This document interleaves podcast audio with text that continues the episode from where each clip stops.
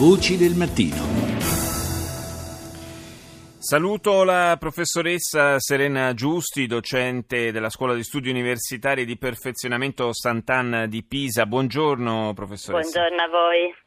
Torniamo a parlare di Ucraina. Eh, ieri è stata una giornata piuttosto delicata eh, anche per eh, l'attacco informatico, l'attacco hacker di cui poi parleremo più avanti nel corso di questa puntata, ma eh, Kiev è stata anche, la capitale è stata anche eh, toccata, sconvolta da un eh, attentato ai danni eh, di un alto ufficiale dei servizi di intelligence militare che è morto nell'esplosione della propria autovettura. Eh, tutti i segnali di un paese eh, che, come ci, ricorda anche, ci ricordano anche le, le, sanzioni rinnovate da parte dell'Unione Europea a carico della Russia, eh, vive questa condizione di, di guerra permanente eh, che in maniera un po' sinusoidale, possiamo dire, va e viene, ma eh, più che altro resta.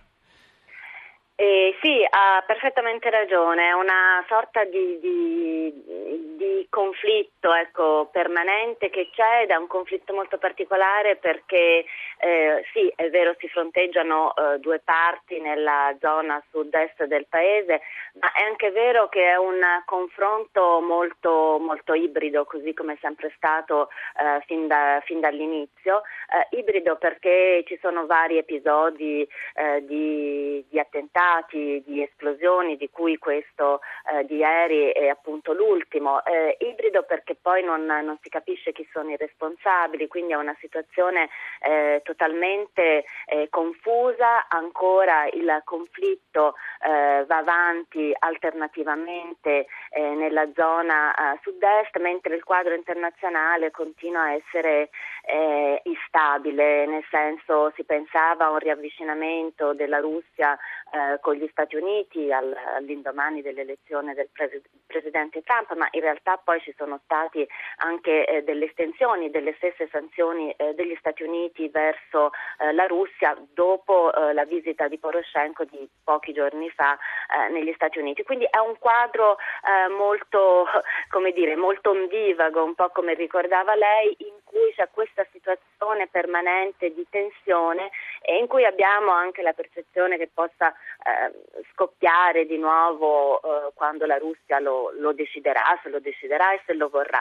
Allo stesso tempo c'è una forte anche stabilità interna del, dell'Ucraina con difficoltà comunque di eh, stabilizzazione quella di quella parte del paese che eh, comunque anche perché geograficamente non è vicino all'area del conflitto cerca di, di, riprendersi. Quindi è una situazione veramente molto confusa. Sì, anche una situazione economicamente non facile certo, per il paese. Non... Tra l'altro in teoria eh, saremmo nel, all'inizio di una, di una, nuova tregua no? nel, nel, Donbass. Certo, di, certo, fatto, ma... di fatto sono, sono, tregue che restano il più delle volte sì. sulla carta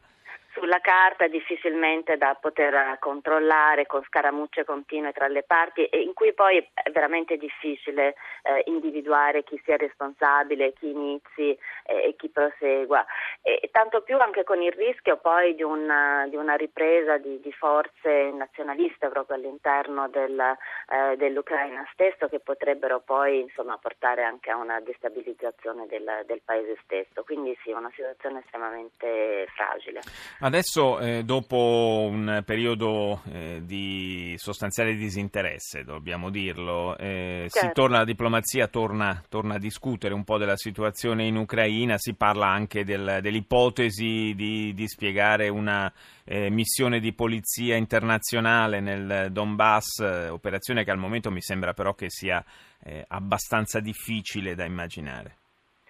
Sì, è molto difficile da immaginare, nel frattempo per esempio gli Stati Uniti stanno eh, comunque mh, mm, eh, sostenendo la, la formazione di, di, polizia locale, non, non, non c'è la, la, possibilità per il momento di, di fornire veramente armi, eh, quindi ci sono comunque già eh, delle forze straniere attive nel paese, però eh, diciamo un dispiegamento di una forza del genere insomma, ha bisogno evidentemente anche del, dell'accordo della Russia, il che non è, non è, facile in questo momento. No, indubbiamente e comunque eh, è un, mi, mi corregga se sbaglio professoressa Giusti, mi sembra che ci sia un po', tutta questa situazione sia un po' frutto di, di una combinazione di situazioni, forse un, eh, una scarsa incisività della diplomazia internazionale, per usare un eufemismo, e eh, il, la coincidenza di interessi evidentemente che vanno tutti nella stessa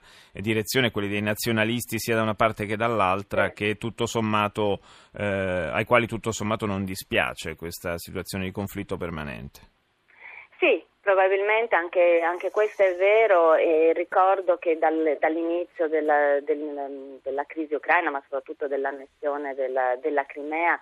c'è sempre stato un, abbastanza una, un atteggiamento eh, tiepido, ma soprattutto di potenze che erano prese da altro o dalle elezioni eh, negli Stati Uniti o un'Europa eh, che ha attraversato eh, un momento di, eh, di debolezza con, il Regno Unito che, che, ha deciso di lasciare l'Unione, con la Francia che era un punto interrogativo per le elezioni. Quindi diciamo in questo momento eh, l'Unione Europea sta rafforzando molto la, la dimensione della, eh, della, difesa, è quella in cui eh, effettivamente c'è maggiore convergenza per una serie di elementi, anche qui probabilmente per, per, la possibile uscita del Regno Unito, dico possibile perché anche questa situazione è abbastanza